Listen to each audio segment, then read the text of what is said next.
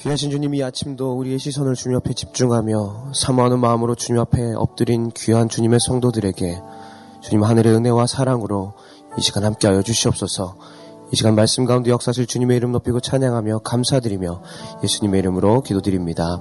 아멘. 새벽을 깨우셔서 말씀과 기도의 자리에 나오신 성도님 한 분한 분을 주님의 이름으로 축복합니다. 오늘의 말씀은 히브리서 11장 29절부터 31절까지의 말씀입니다. 함께 어, 교독하도록 하겠습니다. 제가 먼저 읽도록 하겠습니다. 믿음으로 그들은 홍해를 육지같이 건넜으나 애굽 사람들은 이것을 시험하다가 빠져 죽었으며 믿음으로 7일 동안 여리고를 도니 성이 무너졌으며 함께 있습니다. 믿음으로 기생 라합은 정탐꾼을 평안히 영접하였으므로 순종하니 아니한 자와 함께 멸망하지 아니하였도다. 아멘. 믿음의 행진이라는 제목으로 오늘 말씀을 나누도록 하겠습니다. 우리는 계속해서 믿음장으로 불리우는 어, 히브리서 11장 말씀을 계속 대하고 있습니다. 히브리서 11장은 각 시대별로 믿음의 선진들의 모습을 이야기하고 있습니다. 어떻게 보면은 어, 여기 11장에 나와 있는 본문에 나타난 인물별 나열은 그 선조들의 믿음의 삶을 그들이 얼마나 탁월하게 살아내었는지 묘사하면서 마치 전쟁에 승리한 군인들이 기쁨의 모습으로 개선문을 지나가는 것처럼 그들의 모습을 나열하고 있는 것입니다. 오늘은 그 가운데 출애굽 홍해를 건넌 사건과 그리고 가나안 정복기의 그 여리고 사건에 대해서 그리고 라합에 대해서 예증을 들어서 계속해서 보는 시간을 갖도록 하겠습니다. 먼저 히브리서 저자는 오늘 믿음으로 홍해를 건너는 이스라엘의 믿음에 대해서 이야기합니다. 함께 29절 말씀을 읽도록 하겠습니다. 믿음으로 그들은 홍해를 육지같이 건넜으나 애굽 사람들은 이것을 시험하다가 빠져 죽었으며 이 본문 말씀에서는 두 부류의 사람들이 나타납니다. 하나는 모세를 대표로 하고 있는 이스라엘, 하나는 애굽 사람들을 대조하고 있는 것을 볼 수 있습니다. 먼저 이스라엘 백성들을 보기 원합니다. 이스라엘 백성들은 애굽에서 탈출한 후에 엄청난 난관에 봉착하게 됩니다. 그것은 여러분이 알고 있는 것처럼 뒤에는 애굽의 군대가 자신들을 죽이려고 달려오고 있었고 눈앞에는 망망대해가 홍해가 그들을 가로막고 있었기 때문입니다. 정말 진퇴양난의 상황이 이스라엘 백성 앞에 놓여 있었습니다. 보통은 이러한 절망적이며 좌절할 수밖에 없는 상황 가운데 사람들은 세 가지 반응을 보인다고 합니다. 첫 번째는 자신의 열악한 상황을 원망하면서 책임을 다른 사람에게 전가시키는 반응입니다. 그리고 두 번째는 주어진 그 상황들을 숙명으로 받아들이고 아무런 대응을 하지 않는 무기력한 반응을 보이는 사람들이 있다고 합니다. 그리고 마지막 세 번째 반응은 그 역경과 싸워내는 반응을 하는 사람들이 있다라고 합니다. 근데 오늘 나타난 홍해 앞에 있는 이스라엘 백성들은 특별히 모세는 어, 세 가지 반응 가운데 하나님을 바라보며 그 역경과 싸워내는 반응을 선택하는 것을 볼 수 있습니다. 모세는 백성들 앞에 서서 더욱 담대한 외침을 하는 것을 볼 수 있습니다. 함께 출애굽기 14장 13절 말씀을 읽도록 하겠습니다. 모세가 백성에게 이르되 너희는 두려워하지 말고 가만히 있어서 여호와께서 오늘 너희를 위하여 행하시는 구원을 보라. 너희가 오늘 본 애굽 사람을 영원히 다시 보지 아니하리라. 이것이 바로 믿음의 사람의 고백인 것입니다. 두려워하지 말아라. 여호와 하나님께서 나와 너희와 함께 하신다라는 것이 홍해를 마른 땅으로 건널 수 있는 그 충만한 믿음이었습니다. 사랑하는 성도 여러분, 믿음의 사람은 절대 권력자인 바로 같은 사람들 앞에서도 그리고 검푸른 홍해 앞에서도 절대로 떨지 않습니다. 그때 만약 모세가 하나님을 안 바라보고 눈앞에 있는 홍해를 바라보고 뒤에 있는 애굽의 전차 군단을 바라보았다면 그는 담대히 외칠 수 있었을까요? 홍해가 갈라지는 그 기적을 경험할 수 있었을까요? 모세는 어떠한 위기 가운데서도 현실을 바라보지 않고 떨지 않고 하나님만을 바라봤습니다. 세상이 위협하는 그 상황 가운데 절대 투항하지 않았습니다. 모세는 하나님만을 두려워했습니다. 그래서 그는 승리했습니다. 근데 여기서 또 다른 한 사람들을 보기 원합니다. 바로 애굽 사람들입니다. 본문에서는 그들이 믿음을 시험했다라고 이야기합니다. 더 정확한 표현을 하자면 애굽 사람들은 믿음이 믿음의 사람들이 건넌 그 홍해를 건너가는 비슷한 시도를 하다가 홍해에 잠겨 버렸다라는 것입니다. 믿음의 신용만 하다가 믿음의 길을 걸어가는 척 하다가 큰 위험에 빠져버렸다라는 것입니다. 애굽 사람들은 홍해를 건널 때에 가지고 있어야 할 그들의 마음 가운데 가지고 있어야 할 큰 주제를 전혀 알지 못했습니다. 그들에게는 전혀 믿음이 없었습니다. 하나님이 행하시는 그 구원의 확신 또한 그들 안에는 없었습니다. 그저 이스라엘 백성들이 그 홍해를 건넜으니 너희가 건너면 우리도 할 수 있을 거야. 라는 막연한 생각으로 홍해를 건너가기 시작했습니다. 사랑하는 여러분, 이처럼 믿음 없이 하나님의 능력을 경험하려는 그 막연한 행동은 하나님을 시험하는 행위이고 하나님을 도발하는 행위입니다. 그 마음의 중심에 다른 사람도 하나님의 권능을 경험하는데 나 하나쯤 그 가운데 껴서 그 권능을 경험하면 다행이고 아니면 말고 라는 마음은 아주 위험한 마음인 것입니다. 하나님을 믿는 믿음 없이 단지 하나님의 그 권능에만 관심을 가지고 유행수를 바라는 삶은 언젠가 홍해가 닫혀버리는 심판 가운데 거할 수밖에 없다라는 것입니다. 여러분 오늘 본문에서 말하는 이스라엘과 애굽의 모습을 잘 기억하시기 바랍니다. 믿음을 가진 자는 두려움 없이 홍해를 걸어갈 수 있었지만 믿음이 없는 자의 두려움 없는 걸음은 절벽 위에서 아무것도 없는 공중에 한 발짝을 내딛는 것 같은 그런 삶이라는 것을 절대 잊지 마시기 바랍니다. 주님을 향한 신뢰의 믿음으로 오늘도 홍해의 마른 땅을 건너가시는 여러분 되시기를 주님의 이름으로 축원합니다. 이제 이스라엘 백성은 홍해를 건너서 가나안 땅에 다다르게 됩니다. 그래서 그들은 또 다른 믿음의 역사를 나타냅니다. 함께 30절 말씀을 읽도록 하겠습니다. 믿음으로 7일 동안 여리고를 도니 성이 무너졌으며 본문에서는 그냥 한 절로 여리고 성을 돌았던 이스라엘 백성들을 이야기합니다. 근데 이스라엘 백성들이 여리고 성을 도는 데에는 엄청난 수고와 담대함이 필요했습니다. 함께 여호수아서 6장 3절, 4절, 5절 말씀을 읽도록 하겠습니다. 너희 모든 군사는 그 성을 둘러 성 주위를 매일 한 번씩 돌되 열세 동안 그리하라. 제사장 일곱은 일곱 양각 나팔을 잡고 언약궤 앞에서 나아갈 것이요.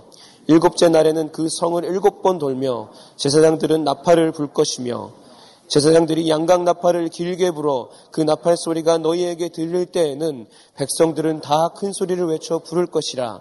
그리하면 그 성벽이 무너져 내리리니 백성은 각기 앞으로 올라갈지니라 하심에. 이스라엘 백성들은 가나안 땅에 들어가서 가장 먼저 길갈이라는 장소에 진을 치게 됩니다. 근데 그 길갈에서 여리고까지의 거리를 구글어스로 어, 거리를 계산해 보니까 약 7km 정도의 거리가 됩니다. 그 정도면 약 2시간의 어, 행군을 했다라는 이야기입니다. 왕벽, 왕복이면 4시간, 그리고 여리고성을 도는데 시간을 1시간 정도로 잡는다면은 이스라엘 백성들은 총 하루에 5시간 정도를 침묵하면서 걸었어야 됐다라는 이야기입니다. 그리고 이스라엘 백성들이 그 도는 과정 가운데 전술은 무엇인가요? 그들의 전술은 무엇이냐면 무기도 없이 맨몸으로 그저 긴장하며 기도하며 칼이나 창을 사용하지 않는 전술을 사용했다라는 것입니다. 그것을 7일 동안 아무 말 없이 했고 또 7일째는 일곱 바퀴나 도는 것 외에는 특별한 아무런 전술이 없이 어, 그 가운데 나아갔다라는 것입니다. 정말 이것은 전술이라고 할 것도 없는 모습을 볼 수 있습니다. 그렇다면은 이때 이스라엘 백성들이 가지고 있는 그 마음 가운데 가지고 있었던 믿음은 어떤 믿음이었을까요? 그냥 여리고성이 무너질 것이다 라는 그런 믿음이었을까요?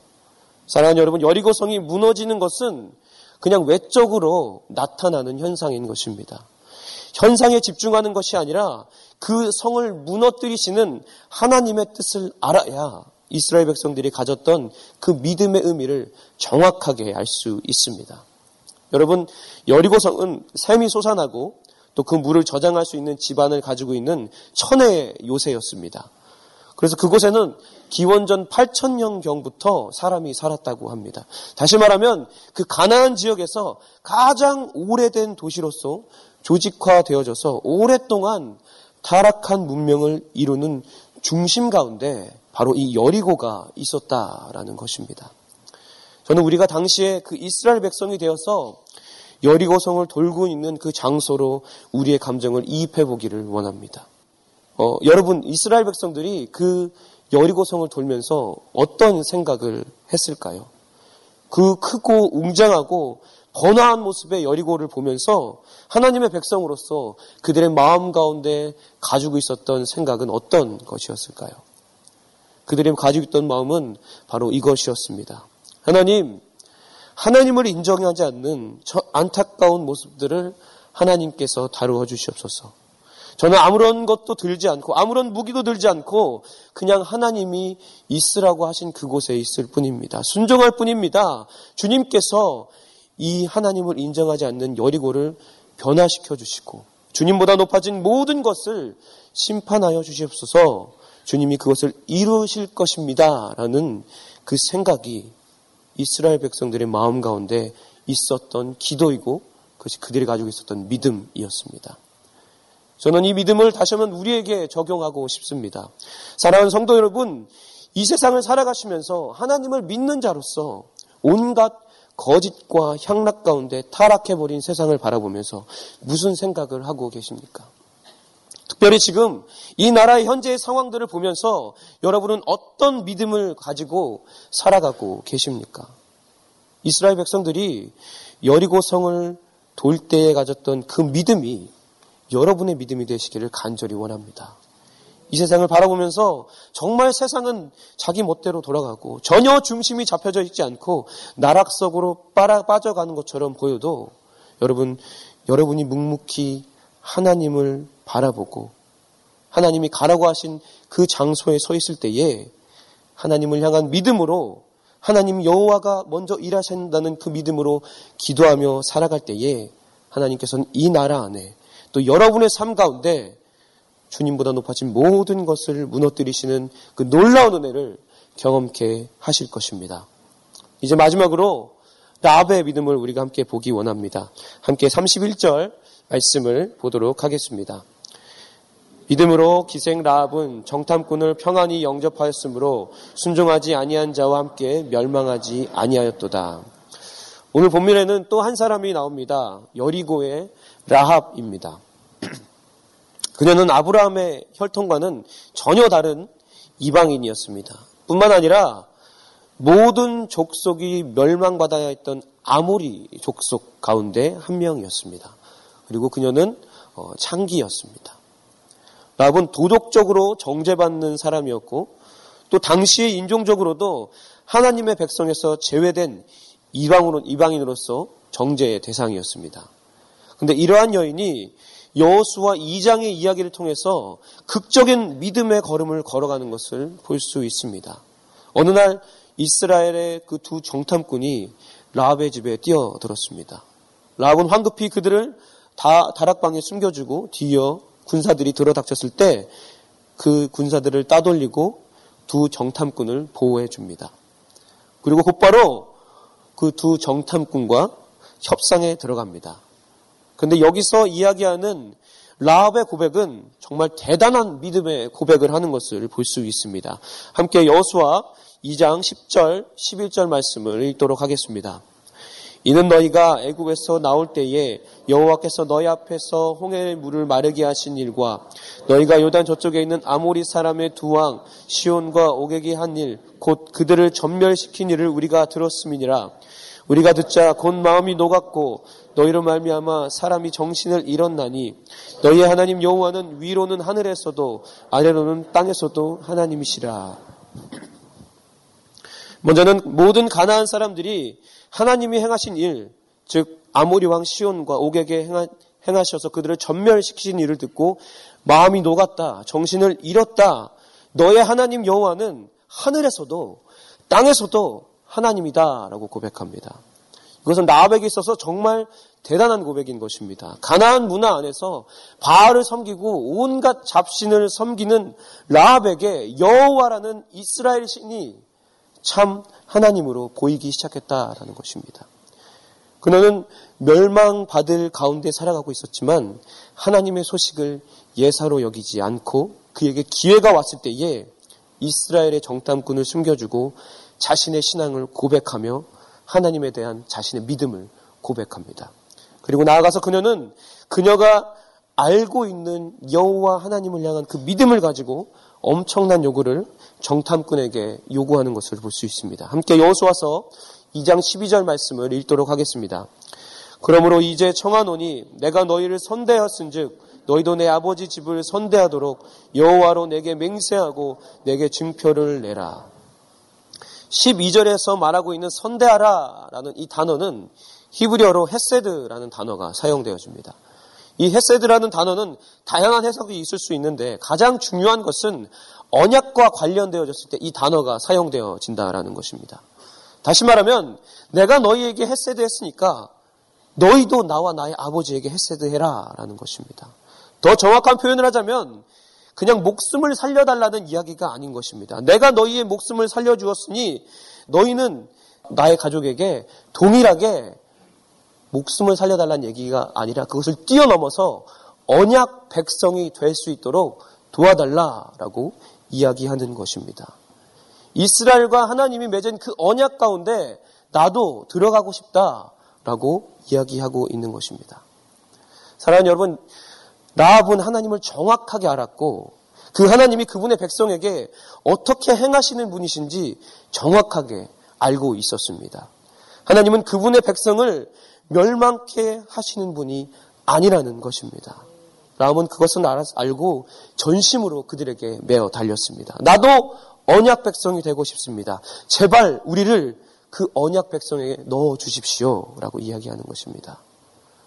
사랑하는 여러분, 오늘 이 시간 라합이 가지고 있는 이 믿음은 어떤 믿음인가요? 다시 한번 말씀드립니다. 그것은 하나님의 언약 백성은 결코 멸망하지 않는다라는 것입니다. 여러분 안에 그 믿음이 있으십니까? 우리 안에 이 믿음이 있기 원합니다. 하나님은 우리를 절대 멸망케 하시는 분이 아니십니다. 우리의 삶 가운데 크고 작은 고난이 있을 수 있습니다. 하지만 하나님께서는 우리를 일으켜 세우시고 우리를 만들어 나가시고 더 높은 더 깊은 그 믿음의 분량에 이르게 하시는 하나님이신 것을 믿으시는 여러분 되시기 바랍니다. 혹시 나의 삶이 나의 사업이 나의 가정 형편이 어려워지고 또 멸망하는 것 같은 상황 가운데 거한다라는 분이 있으십니까? 하나님의 언약을 믿으시기 바랍니다. 언약 백성을 절대 홀로 두시지 않고 생명을 주시며 무너져가는 모든 것을 세우지는 그 하나님을 믿으시는 여러분 되시기를 주님의 이름으로 축복합니다. 여러분, 라합은 결국 언약 백성이 됩니다. 그 언약 백성에게 부어주시는 충만한 은혜를 경험하는 사람이 됩니다. 나아가서 그는 그 은혜를 경험하는 것뿐만 아니라 더 큰 믿음의 조상이 되는 것을 볼 수 있습니다. 함께 마태복음 1장 5절 6절 말씀을 읽도록 하겠습니다. 살몬은 라합에게서 보아스를 낳고 보아스는 루색에서 오벳을 낳고 오벳은 이세를 낳고 이세는 다윗상을 낳으니라 다윗은 우리아의 아내에게 솔로몬을 낳고 라합은 정탐 왔던 두 명 중 한 사람인 살몬과 결혼해서 귀한 믿음의 계보를 이어갑니다. 그런데 다윗이 태어나고 나서 그리고 그런데 그 가문 가운데 다윗이 태어나고 또 나아가서 예수 그리스도가 그 혈통 가운데 태어나는 놀라운 은혜를 라합은 맛보게 된다라는 것입니다. 이처럼 언약 백성을 하나님께서 이끌어 가신다는 그 믿음이 그 삶 가운데 충만할 때 하나님께서는 아무런 가치 없어 보이는 어떤 한 사람도 소외받고 멸시받고 정말 낮은 곳에 있다라고 생각하는 그 사람도 세우셔서 다윗의 조상이 되게 하시고 예수님의 조상이 되게 하시는 그 놀라운 혈통, 혈통을 주시는 분인 것을 믿으시는 여러분 되시기를 주님의 이름으로 축복합니다. 말씀을 마무리하도록 하겠습니다. 여러분, 우리는 믿음을 가지고 다른 그 어떤 것을 두려워하지 않고 하나님만 바라봐야 합니다. 그 가운데 우리의 삶 가운데 홍해가 열리며 마른 땅으로 지나가는 역사를 경험할 것입니다. 또한 이 세상을 바라보며 성도님 한 분한 한 분이 묵묵히 하나님께서 가라고 하신 그 장소에서 믿음의 삶을 살아갈 때에 하나님께서는 주님의 일을 이루시고 그분의 통치를 나타내실 것입니다. 마지막으로 이곳에 모인 모두가 하나님의 언약 백성임을 믿고 우리를 지키시고 이끌어 가시는 주님을 경험하시는 우리 새로운 교회 모든 성도님들 되시기를 주님의 이름으로 간절히 축복합니다. 함께 기도하도록 하겠습니다. 사랑의 주님, 오늘도 우리의 믿음의 선진들의 걸음에 대해서 알게 하시고 또 그건 그 가운데 도전받게 하시니 감사합니다. 우리의 삶 가운데 더욱 주님을 바라보며 주님이 말씀하신 그 길 가운데 거하는 언약 백성의 삶을 살아갈 수 있도록 주님 나의 삶을 붙들어 주시고 오늘도 함께하여 주시옵소서. 감사드리며 예수님의 이름으로 기도드립니다.